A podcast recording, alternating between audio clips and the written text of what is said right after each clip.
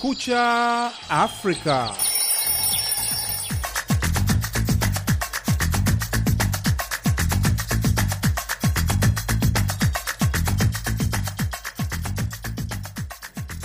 Hujambo mpenzi msikilizaji, popote unapotusikiliza. Hii ni Kumekucha Afrika kutoka idhaa ya Kiswahili ya Sauti ya Amerika, Washington DC.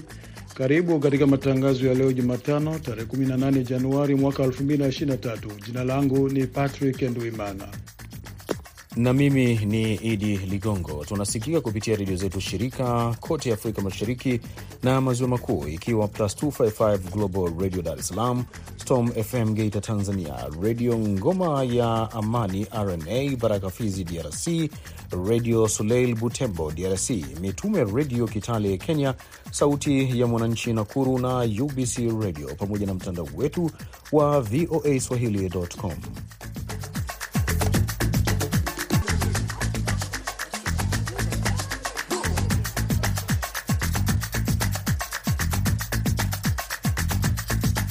Kati ya ripoti tulizokuandalia, serikali ya Tanzania kupitia wizara ya elimu inasema imeweka mikakati ya kukabiliana na vitendo vya kuwashawishi watoto wa shule kujamiiana. Wizara itatoa, katibu mkuu atatangaza namba ambayo mtu yoyote akijua kuna kitu kama hicho katika shule yoyote hapa Tanzania anaweza akapiga simu akatupa taarifa na sisi tutafuatilia.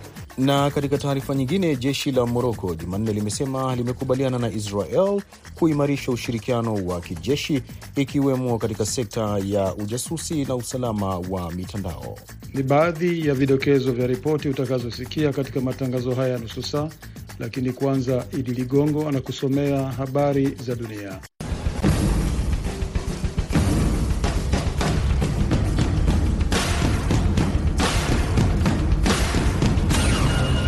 Rais wa Jamhuri ya Kidemokrasia ya Kongo DRC Felix Tshisekedi Jumanne amesema waasi wa M23 bado hawajaondoka kikamilifu katika maeneo iliyoshikilia mashariki mwa DRC, akiwashutumu wanamgambo hao kwa kudanganya makubaliano ya kuondoa vikosi vyake.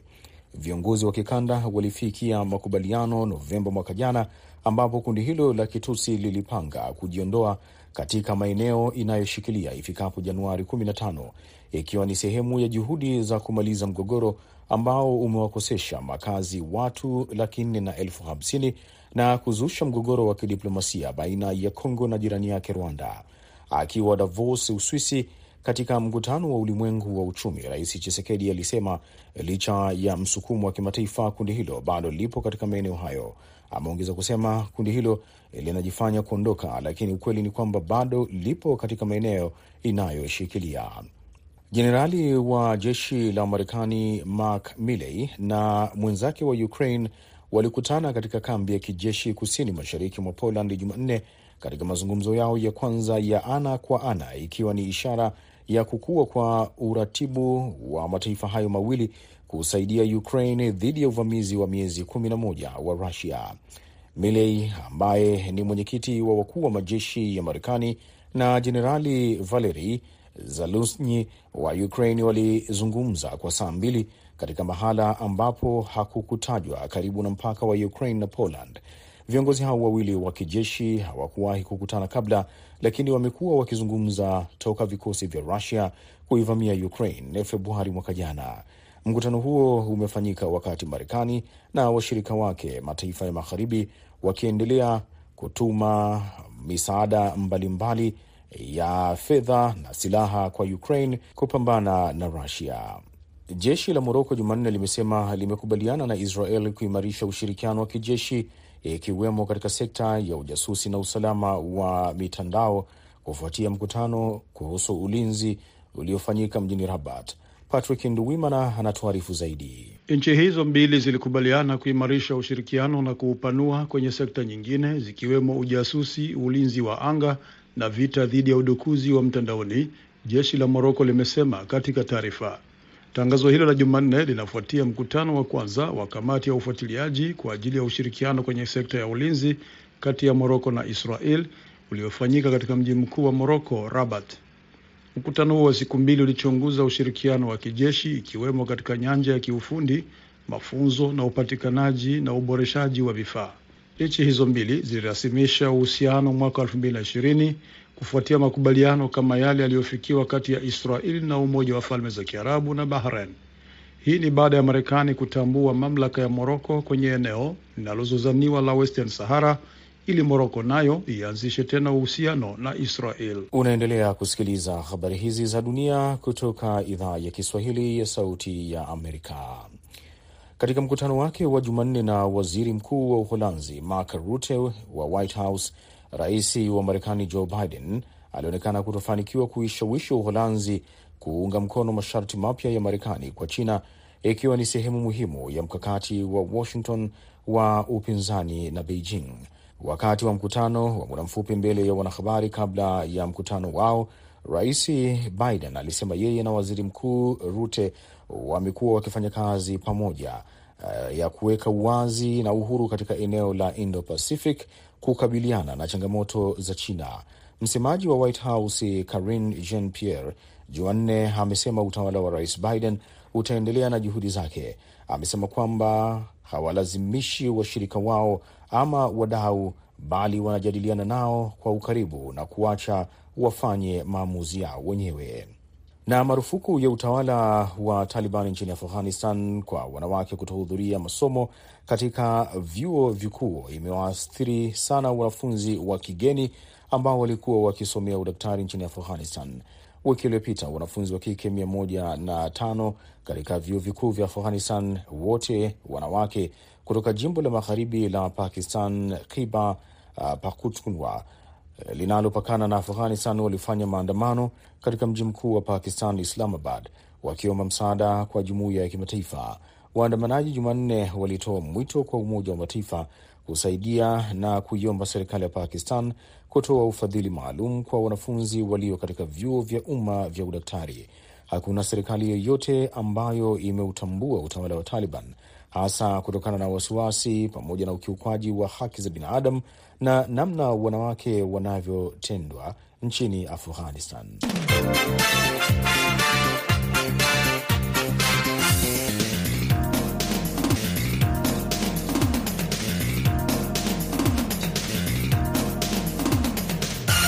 Unaendelea kusikiliza matangazo ya Kumekucha Afrika kutoka studio za Sauti ya Amerika, Washington DC. Katika siku za hivi karibuni kulitokea taarifa iliyozua taharuki nchini Tanzania ya madai ya shule kadhaa za binafsi mkoani Kilimanjaro kufundisha wanafunzi vitendo vya kujamiiana kinyume na maumbile, huku lawama zikitupwa kwa waangalizi wa wanafunzi hao wa bweni. Dina Chahali anaripoti kutoka Dar es Salaam. Taarifa hizo zilisambaa katika mitandao mbalimbali ya kijamii hapa nchini na kupokelewa kwa hisia tofauti na wanaharakati wa haki za watoto, viongozi wa dini na jamii nzima kwa ujumla, huku kukiwa na kilio cha kutaka serikali kuingilia kati kukabili mporomoko huo wa maadili ambao unasemekana haupo tu katika mashule, lakini pia maeneo mengine hapa nchini. Kufuatia tetesi hizo, serikali kupitia wizara ya elimu, sayansi na teknolojia imetangaza kuanza kuchukua hatua dhidi ya shule hizo zinazotuhumiwa kuendesha vitendo vya ulawiti kwa wanafunzi wa bweni mkoani Kilimanjaro. Akitoa taarifa mbele ya vyombo vya habari jijini Dodoma, waziri wa elimu, sayansi na teknolojia Profesa Adolf Mkenda amesema timu maalumu ya kuchunguza kuwepo kwa vitendo hivyo viovu kwenye baadhi ya shule za mkoa huo wa Kilimanjaro imetumwa ili kuchunguza madai hayo. Tumepeleka kamishna wa elimu mwenyewe, sio mwakilishi wake, mkurugenzi wa udhibiti ubora mwenyewe, sio mwakilishi wake, pamoja na mwanasheria wa wizara aende haraka. Sasa hivi wanapitia hizo shule zilizotajwa na kujaribu kupata facts zote. Tumeongea na mkuu wa mkoa vile vile kumwomba asaidiane na timu hiyo iliyokwenda kule, pamoja na kutusaidia ili sehemu ambayo ina masuala ya jinai polisi wachukue hatua mara moja. Akizungumzia udhibiti wa vitendo hivyo vya uvunjifu wa maadili katika maeneo mengine, waziri huyo wa elimu, sayansi na teknolojia Profesa Adolf Mkenda amebainisha kwamba muda si mrefu watatoa namba maalumu ili mwananchi yeyote aweze kutoa taarifa za kudhibiti tabia hizo zinazotishia ustawi wa nchi na mustakabali wa kizazi kijacho. Wizara itatoa, katibu mkuu atatangaza namba ambayo mtu yoyote akijua kuna kitu kama hicho katika shule yoyote hapa Tanzania, shule ya umma au binafsi au vyuo vyovyote hapa nchini, anaweza akapiga simu akatupa taarifa, na sisi tutafuatilia kwa nchi nzima. Tunaongeza umakini wa kufuatilia mambo haya kwa sababu tunajua yanaweza yakachafua kwanza taswira ya elimu, yanaharibu vijana wetu, yatasababisha wazazi wakose imani na shule. Taarifa za kuwepo tabia hiyo ya kufundishwa matendo ya ukosefu wa maadili ya kufanya mapenzi kinyume na maumbile iliripotiwa hivi karibuni na chombo kimoja cha habari hapa nchini kikinukuu malalamiko ya baadhi ya wazazi waliopeleka watoto wao katika shule hizo za msingi za bweni huku pia kukiwa na madai ambayo hajathibitishwa kwamba baadhi ya shule hizo zinapokea misaada kutoka katika mashirika yanayounga mkono tabia za ushoga. Dina Chahali, Dar es Salaam.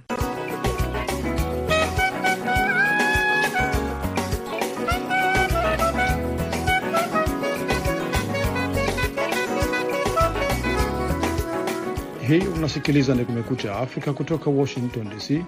Idi Ligongo anaendelea kukusomea habari zaidi za dunia.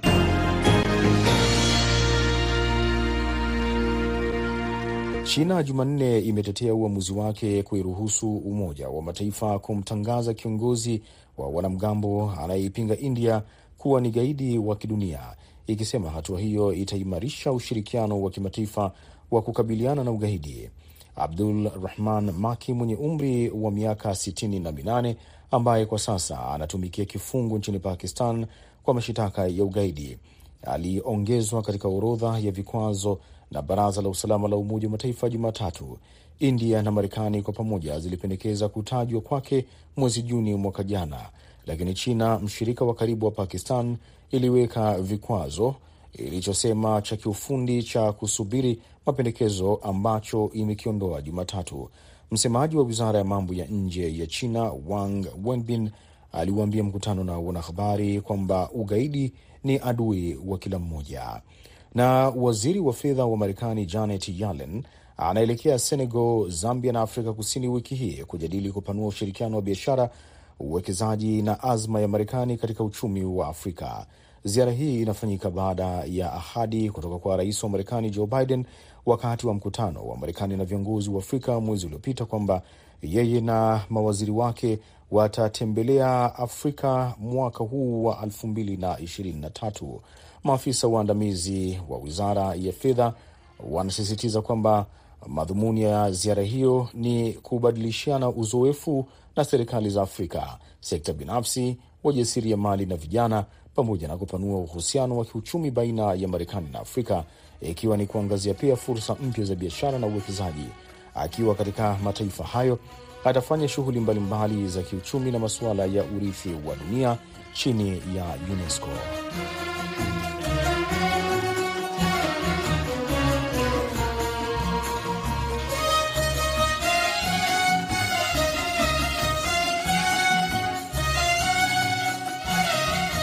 Hii unasikiliza ni Kumekucha Afrika.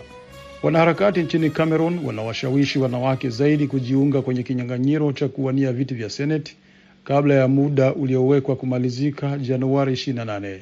Katika baraza la seneti la Cameroon lenye wajumbe mia moja kuna wanawake 26 pekee, idadi ambayo wanaharakati wanasema inahitaji kuongezwa maradufu. Hata hivyo, imani ya kijamii ya mfumo dume pamoja na ukosefu wa uungaji mkono wa kisiasa ni baadhi ya masuala yanayowaziwia wanawake wengi kujiandikisha kushiriki kwenye uchaguzi huo utakaofanyika mwezi Machi. Harrison Kamau anaarifu zaidi. Wanaharakati wanawake wamekuwa wakitembelea viongozi wa vyama vya kisiasa kaskazini mwa Kamerun ili kushinikiza uwakilishi zaidi wa wanawake kwenye bunge la baraza la Senate. Wiki iliyopita Rais Paul Biya alitangaza kuwa uchaguzi wa Senate utafanyika Machi 12 na kwamba tarehe ya mwisho kujiandikisha ni Januari 28. Tangazo hilo limepelekea wanaharakati kuwasukuma wanawake zaidi kujiandikisha kushiriki zoezi hilo. Aisa Domana Gatensou ni kutoka shirika linalopinga ukatili dhidi ya wanawake na wasichana nchini Cameroon. Comme vous le savez, le dernier sénatorial qui s'achève là actuellement sur 10 représentants. Anasema kwamba kati ya maseneta kumi kutoka eneo la kaskazini mwa Cameroon, Ramaroa, ni wawili tu ambao ni wanawake. Anasema kwamba anatembelea vyama vya kisiasa vitakavyoshiriki zoezi hilo ili kuvieleza kwamba wanaharakati wangetaka kuona usawa wa kijinsia miongoni mwa wagombea, ikiwezekana nusu kwa nusu. Anasema kwamba anafurahia kuona wanawake wengi waliokuwa wamenyamaza kwa muda mrefu sasa wanashiriki kwenye siasa za vyama. Wanawake wa Kamerun kwa muda mrefu wamelalamikia kutoshirikishwa vya kutosha katika siasa kabla ya uchaguzi kufanyika. Wanaharakati wanasema kwamba utawala wa wanaume ungali unazingatia zaidi kwenye sehemu nyingi za Kamerun ambako wanawake wanahitajika kupata idhini ya wanaume zao kabla ya kuingia kwenye siasa. Suala la fedha pia ni tatizo kwa kuwa wanawake wengi hawawezi kumudu dola 1650 zinazohitajika kujiandikisha kushiriki kwenye uchaguzi wa Senate. Justin Difo ni mratibu wa kundi la wanawake la More Women in Politics. Anasema kwamba mashirika ya wanawake wahisani pamoja na vyama vya kisiasa wanahitaji kusaidia wanawake kwenye ufadhili wa kushiriki kwenye uchaguzi. Nous evoluons tres insensiblement vers la parite. Difo anasema kwamba ni ari ya wanawake wa Kamerun kuona viongozi wa kisiasa akiwemo Rais Paul Biya wakiheshimu ahadi walizotoa mara kadhaa kwamba watatoa nafasi sawa kwa wanawake na wanaume kwenye ulingo wa kisiasa. Anasema kwamba uchaguzi wa Machi 12 wa Senate unatoa nafasi kwa Cameroon kuonyesha ulimwengu kwamba usawa sio tu neno linalotumika. Viongozi wa kisiasa bado hawajajibu ombi la makundi ya haki kwamba vyama vya kisiasa vilipia wanawake fedha zinazohitajika kujiandikisha kushiriki kama wagombea. Chama tawala cha Cameroon People's Democratic Movement CPDM kwenye taarifa kwa wanahabari kimesema kwamba kinatathmini masuala yaliyopendekezwa na wanaharakati wanawake na kwamba kitafanya kila juhudi kuhakikisha kuna wanawake wa kutosha kwenye baraza la Senate. CPDM kinasema kuwa kinatarajia kuwa wagombea wanne wanawake kwa kila wagombea kumi kwenye uchaguzi huo.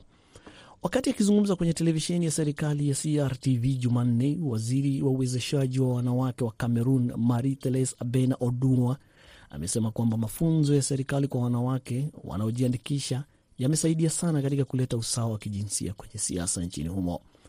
Anasema kwamba kutoka kwa mjumbe mmoja wa kike miaka 30 iliyopita, Kamerun sasa hivi ina wanawake 61 kwenye bunge la kitaifa lenye wajumbe 180.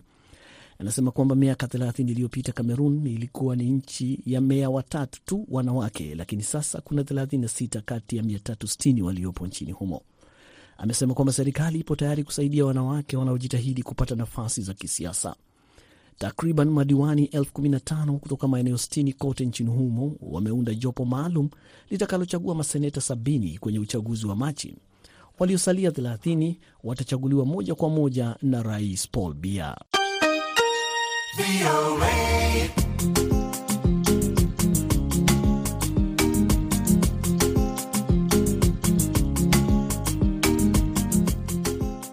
Shule zimefunguliwa tena Jumanne katika miji miwili mikubwa ya Malawi, Lilongwe na Blantyre, baada ya kufungwa kwa wiki mbili kwa sababu ya mlipuko wa kipindupindu. Ugonjwa huo uliua watu 800, zaidi ya 100 kati yao wakiwa ni watoto na kuathiri zaidi ya watu 25,000. Serikali ya Malawi ilitangaza hatua kuzuia kipindupindu kusambaa katika shule, lakini ilionya kuwa itafunga tena shule ikihitajika. Patrick Nduwimana anasoma ripoti ya Lamek Masina kutoka Blantyre.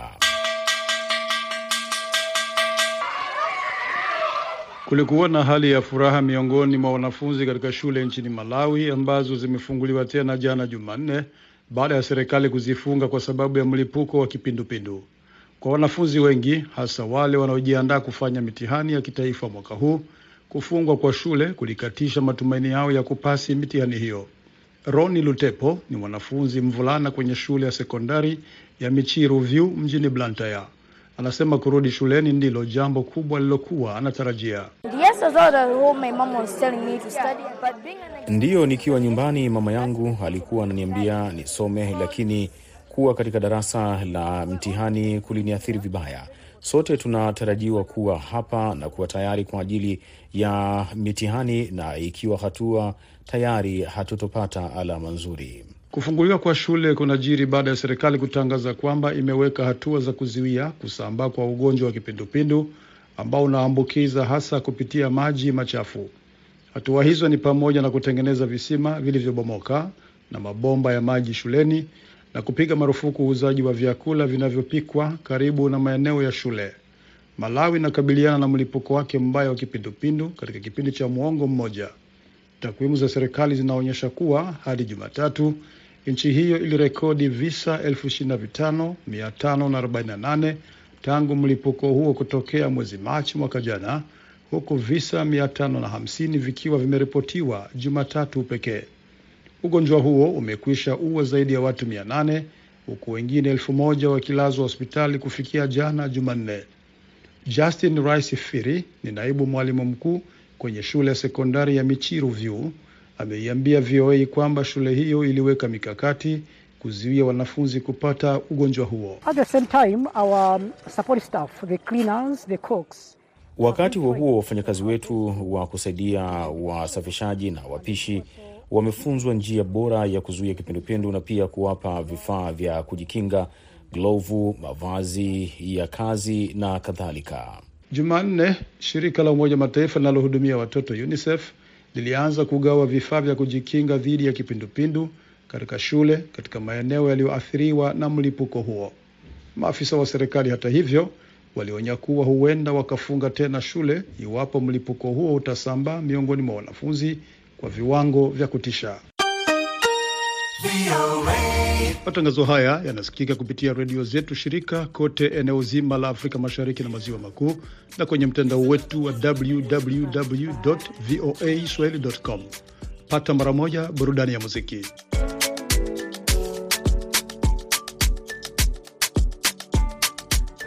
Acha waseme, waseme, waseme tuachane, acha waimbe,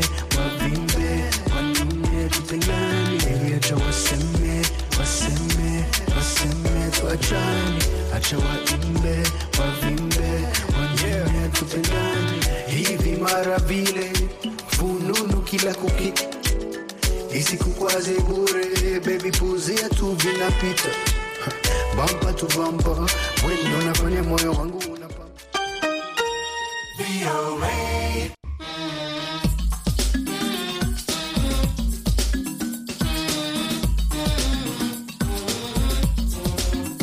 Idhaa ya Kiswahili ya Sauti ya Amerika sasa inakuletea jukwaa la vijana. Leo katika jukwaa la vijana, mwenzangu Sandey Shomari alipata nafasi ya kuzungumza na kiongozi wa timu ya Simba Sports Club, mwenyekiti wa bodi ya wakurugenzi ya timu hiyo aliyohudhuria michuano ya soka ya kombe la dunia iliyomalizika huko Doha, Qatar, na ambaye pia alishiriki semina maalum ya soka, na kwanza alitaka kujua juu ya yale aliyojionea katika michuano hiyo. Eh, rais wa FIFA alikuwa anatupa taarifa kwamba this amazing uh, World Cup ambayo amewahi kuiona haina changamoto na watu wote wamekuwa accommodate vizuri, hakuna matatizo eh, kwa hiyo sijui huko nje ya miji eh, ambapo mimi sijatembelea eh, labda kuna hizo changamoto, lakini kwa mahoteli ya hapa mjini Doha ambayo nimeyatembelea eh, karibu yote naona yako vizuri eh, japokuwa tu kwamba bei kidogo iko juu ya, ya za hotel eh, labda kule nje ya mji lakini otherwise eh, kwa, kwa, kwa, kwa kauli yake mwenyewe Fantino anakiri kwamba this is the best World Cup ambayo yeye amewahi kuishuhudia. Pia pengine unaweza kugusia kwa swala ambalo e, ukiwa kama kiongozi wa klabu nchini Tanzania kubwa e, mmekutana na viongozi mbalimbali wa FIFA na umepata nafasi ya kufanya semina kama unavyosema, labda ugusie kwa kifupi, ni yapi ambayo mlikuwa mnayamulika? Uh, pamoja na kuhudhuria World Cup hii, lakini pia nilipata bahati ya kuhudhuria hizo eh, session za FIFA kwa maana ya uh, diploma of club management ya FIFA. Kwa hiyo na mimi nilipata bahati hiyo eh, nikiwa mmoja ya watu hao uh, nafikiri Afrika tulikuwa kama watu watatu wanne e, ambao tumepata bahati humo uh, tume, tumezungumzia mambo mengi, tumezungumzia mambo mengi. Kulikuwa na ajenda mbalimbali na watu mbalimbali ambao walikuwa wana wana wanakuja wana kutupa semina na kutufundisha. Kwa hiyo e, tulikuwa tunazungumzia mambo ya management ya club, tunazungumzia management ya ya, ya wachezaji na scouting. Uh, tunazungumzia uh, pia namna ya kumanage uwanja e, namna ya kumarket e, biashara ya football namna ya kutransform football kwenda kuwa professional. e, kwa hiyo e, tumepata bahati ya, ya kukutana na malegends mbalimbali e, kwa mfano tulikuwa na na CEO wa Manchester City ambaye pia ameku, amekuja kutupa lecture. Pia tumepata bahati ya kufanya discussion na Arsenal Wenger, alikuwa eh, coach wa Arsenal. Kwa hiyo unaweza kuona kwamba ni ni ni, ni, ni, ni diploma ambayo ina watu wa level ya juu. Pia tulikuwa na CEO wa Premier League ya Uingereza eh, David Dan. Kwa hiyo unaweza kuona kwamba eh, ilikuwa na ime, ime, imesheheni wa vigogo wa mpira wa wa, wa dunia. Kwa hiyo eh, sisi kama Tanzania kama klabu tumefaidika na tumeona eh, kwamba tumeachieve kitu na kwamba na mimi sasa nakwenda kusaidia klabu yangu kuona kwamba klabu hii inafika kule ambapo tunafikiria kwenda. Na bila shaka klabu yako, klabu ya Simba Sports Club nchini Tanzania inafahamika duniani, pengine sasa e, kwa kuangalia tu masuala kama haya e, changamoto ambazo utakwenda kupambana nazo utakaporudi kwenye klabu yako na kuhakikisha kwamba inasimama kwenye ile misingi ya kimataifa. Mengi, yako mengi tume tumejifunza naye ambayo naamini ambayo tulikuwa hatuyajui. Eh, kwa mfano kwa mfano scouting. Eh, leo unakuta mwenyekiti wa klabu anafanya scouting au anasajili eh, this is total wrong uh, kwa sababu eh, mchezaji anasajiliwa na uh, technical director wa, wa klabu au mwalimu eh, kwa hiyo hiyo nayo ni, ni sehemu moja ya kufanya soka letu eh, liende chini, kwa maana kwamba unaweza kusajili wachezaji watano, sita, saba, ukakuta wanaofanya vizuri ni wawili au watatu. Mfano mwenyewe Arsene Wenger alikuwa anasema eh, kwenye scouting ni, ni trouble, ni matatizo makubwa, kwa sababu unaweza kumchukua mchezaji eh, kama hufahamu asiendane na philosophy ya mwalimu. So kwa hiyo wewe kama kiongozi unatakiwa kufacilitate technical part, ndio ambayo inatakiwa kusajili. Kwa hiyo hiyo nayo ni sehemu ambayo sisi kama klabu ya Simba tunakwenda kuifanyia kazi kuhakikisha kwamba eh, tuna tuna tuna achieve kuona vilabu vikubwa kama Madrid na, na na Barcelona na vilabu vingine eh, vya, vya Europe vimeweza kufanikiwa. Kwa hiyo eh, all in all niseme kwamba nimepata elimu kubwa, nimepata elimu kubwa ya kujifunza eh, eh, Tanzania eh, bado tuna changamoto kama zilivyo nchi nyingine za Afrika, kwa maana kwamba unakuta wapenzi pia nao wanakuwa viongozi, wapenzi pia wanakuwa wanataka kusajili, wanashinikiza mchezaji fulani asajiliwe. Eh, mpenzi anatakiwa kubaki kuwa mpenzi. Eh, mshabiki anatakiwa kuwa mshabiki, mwanachama anatakiwa kuwa mwanachama, kiongozi ana play part yake kwa kiongozi, kwa maana na technical part inafanya kazi yake. Eh, sasa eh, kule kwetu tunaweza kusema Uh, wanachama au wapenda sana wasajili fulani wanatia pressure, wanatia pressure.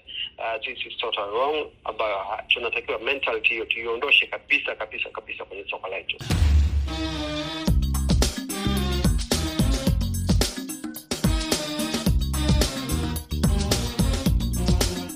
Kabla ya kukamilisha matangazo haya, pata muktasari wa habari za dunia na Idi Ligongo.